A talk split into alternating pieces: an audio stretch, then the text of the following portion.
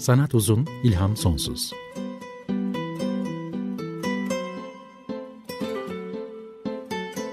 Sanat üzerine psikolojik sohbetler.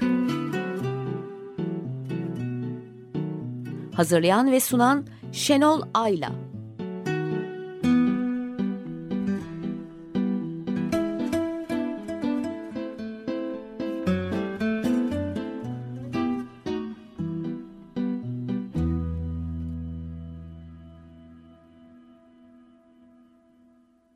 94.9 Açık Radyo'da Sanat Uzun İlham Sonsuz'dan merhaba. Ben Şenol Ayla. Teknik Masa'da da Ömer Şahin destek oluyor bana. Twitter hesabımız @sanat_uzun. Ee, podcastımıza ulaşmak için Açık Radyo.com.tr'nin ana sayfasındaki programlar sekmesinin altına gidebilirsiniz. Orada kayıt arşivi de var. Podcast'ta da oradan ulaşılabiliyor. Geçen hafta Borges'ten Babil kitaplığı ve Umberto Eco'nun lanetli labirent kütüphanesinden söz ederken aklımda görüntü olarak aslında hep e, Escher'in eserleri vardı. İnip çıkan ama bir yere varmayan, dönüp dönüp birbirine bağlanan, indi sanarken aslında yukarı çıkan, e, yukarı çıkarken aşağı indiğini fark ettiğiniz merdivenler, labirentler, aynalar ve paradoksal mekanlar geliyordu hep gözüme. Borges'in bazı öyküleri de dönüp kendisini yazdığını fark eden paradoksal öykülerdir ya işte zihnimde de Borges'in edebiyattaki yeri neyse Eşer'in de onun e, resimde, resim sanatındaki grafikteki karşılığı olduğu e, vardı. Borges programında Babil kitaplığı öyküsünün bir kısmını kitaplığın tarifini okumuştum. Altıgenler birbirine bağlanıyor, geçitler var, aynalar var. Çok net tarif etmişti Borges bunları. E, sayılarına, rafların sayısına, yüksekliklerine kadar. Hayal gücüne yer bırakmayacak derecede netti hatta kitaplığın tarifi. Ama gelin görün ki benim kafamda okuduğum o tarif değil de Escher'in relativite işi vardı. O nedenle bir de Escher'e bakmak istedim. Bu hafta da ona bakacağız. Bakınca gördüm ki aslında bu kadar e, benzer ilgi ve saplantı alanları olan insanlar tabii ki e, bir yerde de çakışıyorlar. Escher'in Relativite e, adlı litografını hatırlayacaksınız. Twitter'dan da paylaşacağım. Birçok merdiven var. Kavisli kapılardan inen çıkan merdivenler. Bazı insanlar iniyor ama onlar inerken aynı anda o merdivenden çıkan başkaları da var. Bir litograf siyah beyaz bir litograf. E, şu anda göremiyorsanız da internette eşer dediğinizde çıkan ilk resimlerden biri bu. Ee, benim aklıma gelen işte buydu o kitaplıkları okurken. Maurits Cornelis Escher. Okunuşu Escher'miş ama onu tam e, bazen telaffuz edemeyebilirim, kaçırabilirim Escher diye. 1989 e, 1889 pardon doğumlu 1972'de de e, ölmüştü.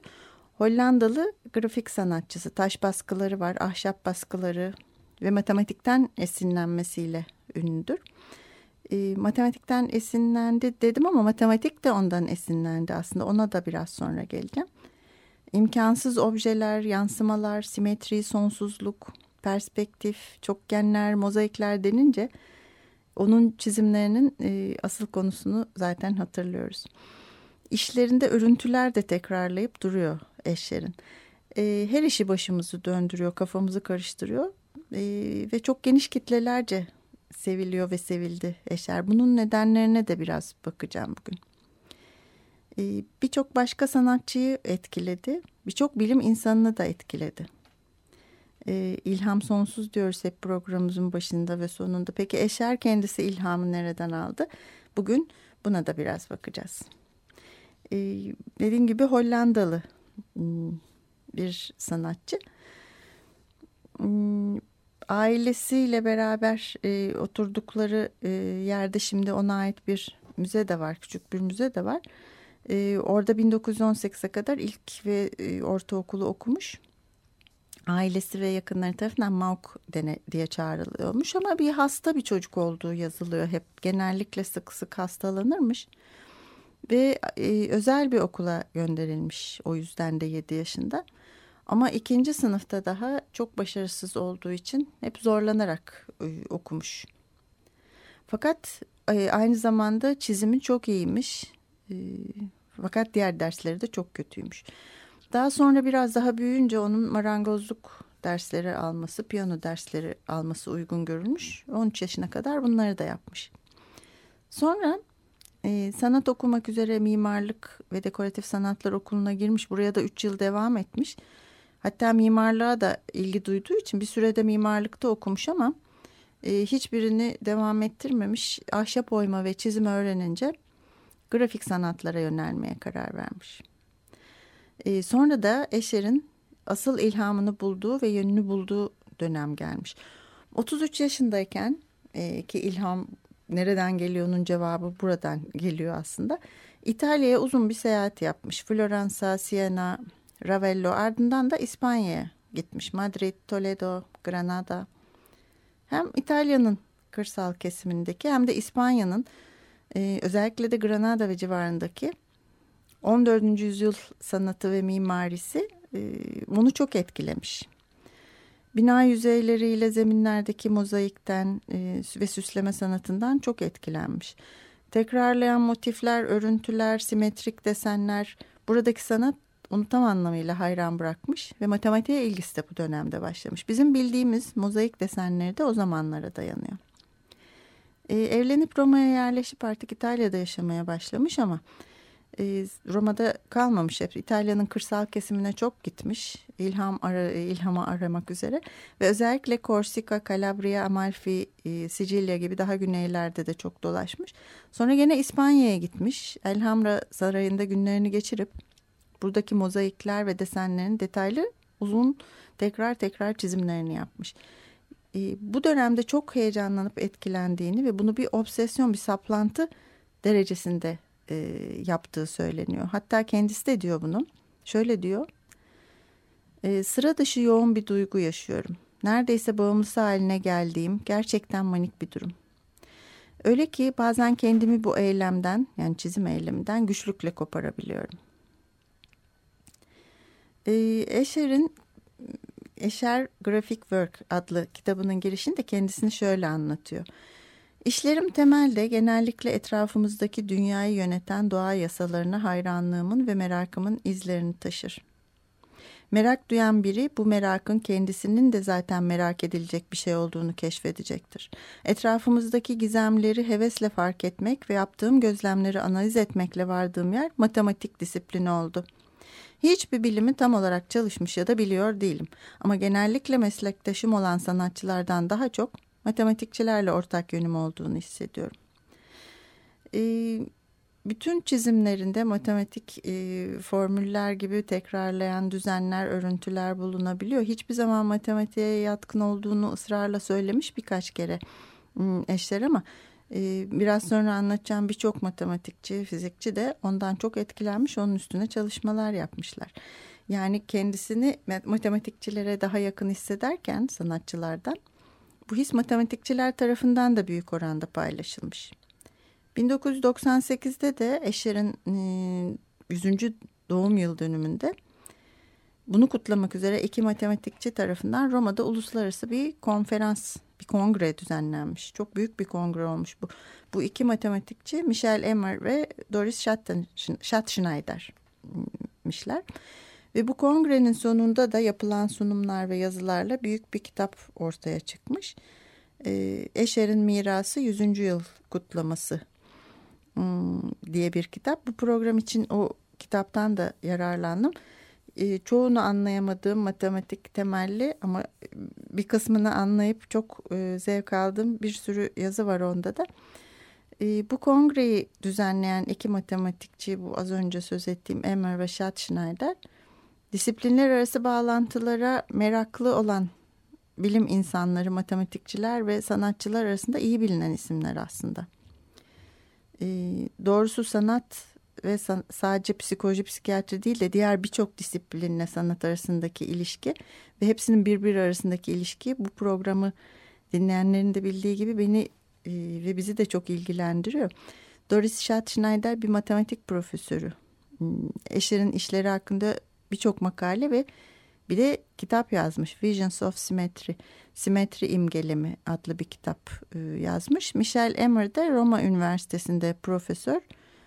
Hmm, ve kendisi profesör ve matematikçileri ve sanatçıları bir çatı altında toplamayı düşünen ilk insan olarak biliniyor. Görsel Zihin, Visual Mind isimli de bir kitabın editörlüğünü yapmış. E, bu kitap da sanatla matematik ilişkisi hakkında. Bir de belgesel serisi yapmış Emmer. 1970'lerde yine bu konuda sanat ve matematik ilişkisi üzerine. E, ve bu video serisinde ünlü geometrici Coxeter ve fizikçi matematikçi Penrose da e, bulunuyorlar.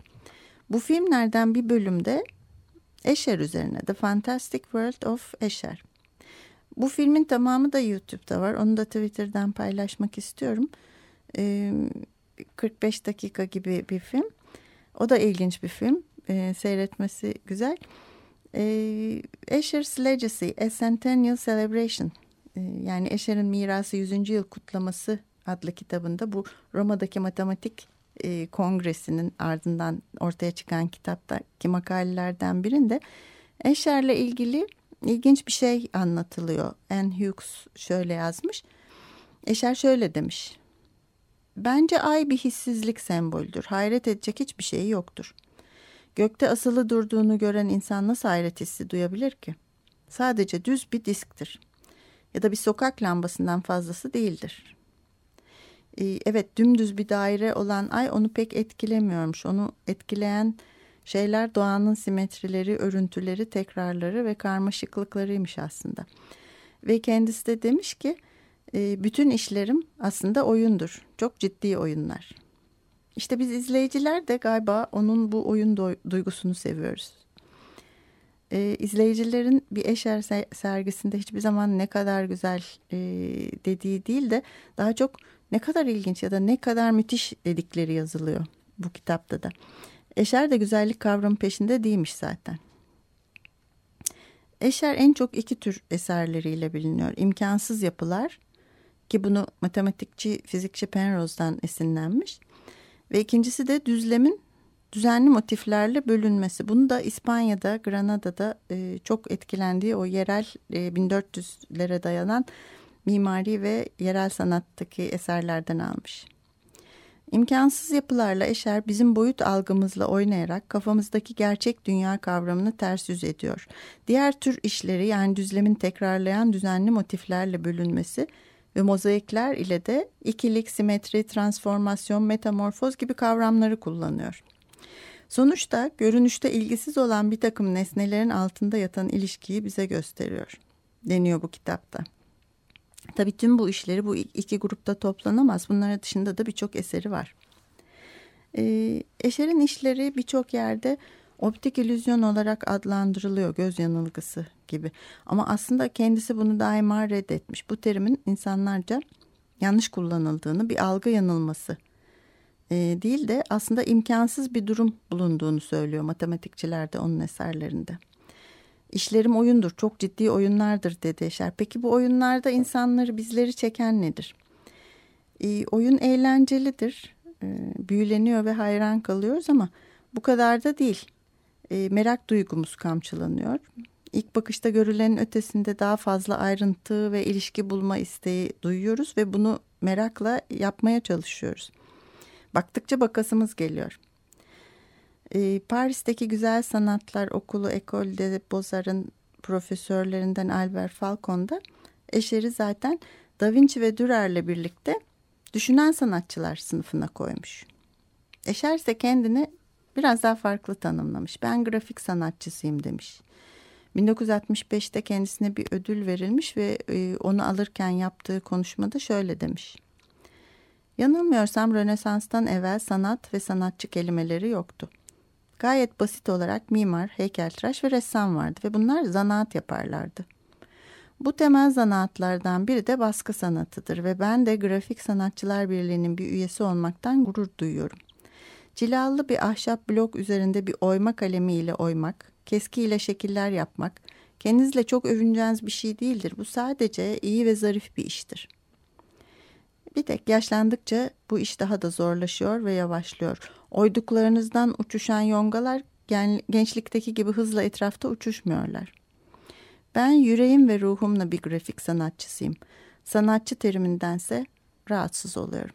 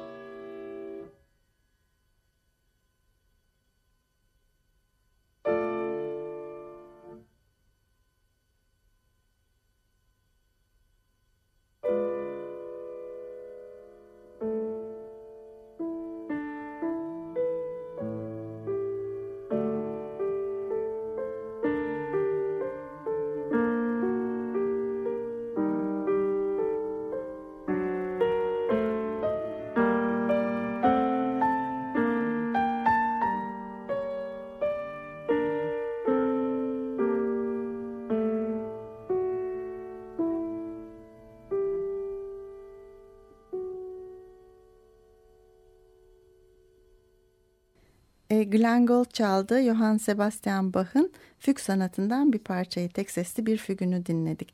E, burada Hande Akkan'a teşekkür etmek istiyorum. Bunu nasıl anons etmem gerektiğinin doğrusunu o öğretti bana.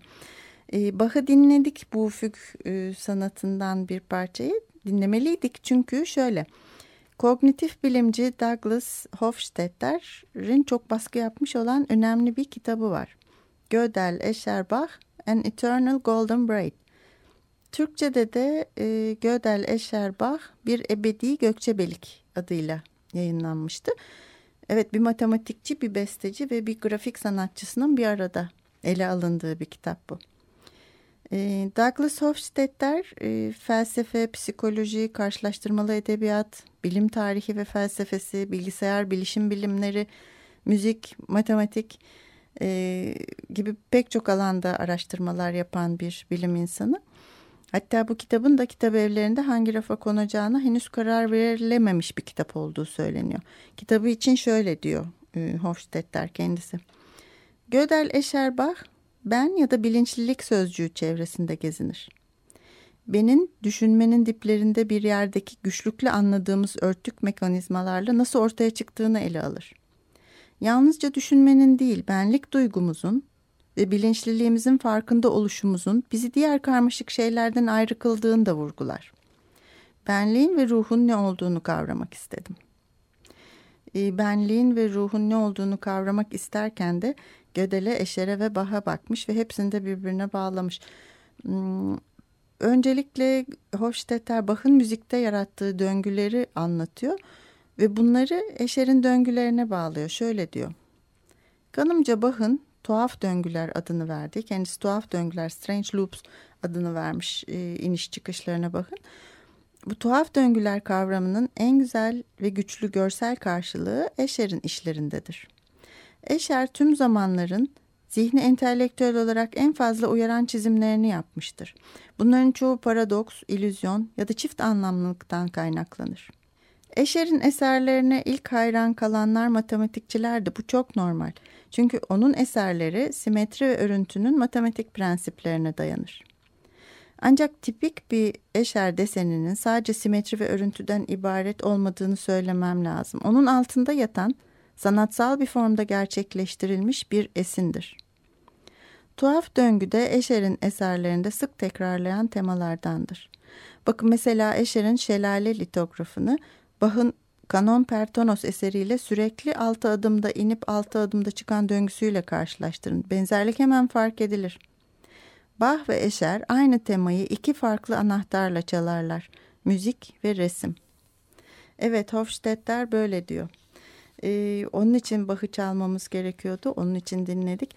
Ee, Hofstadter'e göre Bach ve Escher aynı temayı iki farklı anahtarla müzik ve resim tarafında çalıyorlardı. Bugün Eşer'den bahsederken bir de bu sefer gıybet köşesi var. Hmm, Eşer'in Mirası kitabının içinde buldum bunu da. Belki bilenleriniz vardır. Ben yeni öğrendiğim için çok da hoşuma gitti. 1969'da Rolling Stones yeni albümleri Through the Past Darkly albümünü çıkarmak üzereyken Mick Jagger Esher'e bir mektup yazıyor ve şöyle diyor. Sevgili Moritz, bir süredir kitabının etkisi altındayım ve her baktığımda yeniden hayran kalıyorum. Bence işlerin gerçekten inanılmaz. Eğer daha fazla insan ne yaptığını görüp anlarsa ben çok mutlu olacağım. Mart ya da Nisan ayı gibi yeni albümümüz çıkıyor ve senden işlerinden birini bizim albüm kapağı için yeniden basmanı çok isterim. Yeni bir resim tasarlamanı ya da henüz yayınlanmamış işlerinden bizim kapağa uygun göreceğim birini bize vermeni rica edebilir miyim? Birkaç hafta sonra Escher'den Mick Jagger'ın asistanına bir yanıt geliyor. O da şöyle yazmış. Sayın bayım, birkaç gün önce Bay Jagger'dan bir long play kapağı için bir resim tasarlamamı ya da yayınlanmamış işlerimden birini yeniden basarak kullanımına vermemi rica eden bir mektup aldım. Her iki teklife de yanıtım hayır olacaktır. Çünkü tüm zamanımı ve dikkatimi yapmaya söz verdiğim çok sayıdaki işime vermek istiyorum. O nedenle başka iş almamak ve tanınmak için başka zaman harcamamak niyetindeyim. Bu arada lütfen Bay Jagger'a söyleyiniz ben onun Moritz'i değilim. Ama yine de saygılarımla Eşer. Bugün Eşer'den tekrarlayan motifleri, simetrileri, örüntüleri ve büyüleyici desenlerinden, matematikle ilişkisinden ve Bach'la benzerliğinden söz ettim. Güzel bir hafta geçirmenizi dilerim. Hoşçakalın.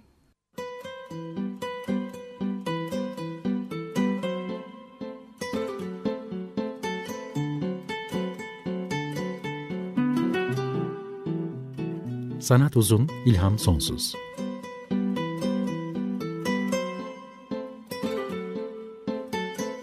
Sanat üzerine psikolojik sohbetler. Hazırlayan ve sunan Şenol Ayla.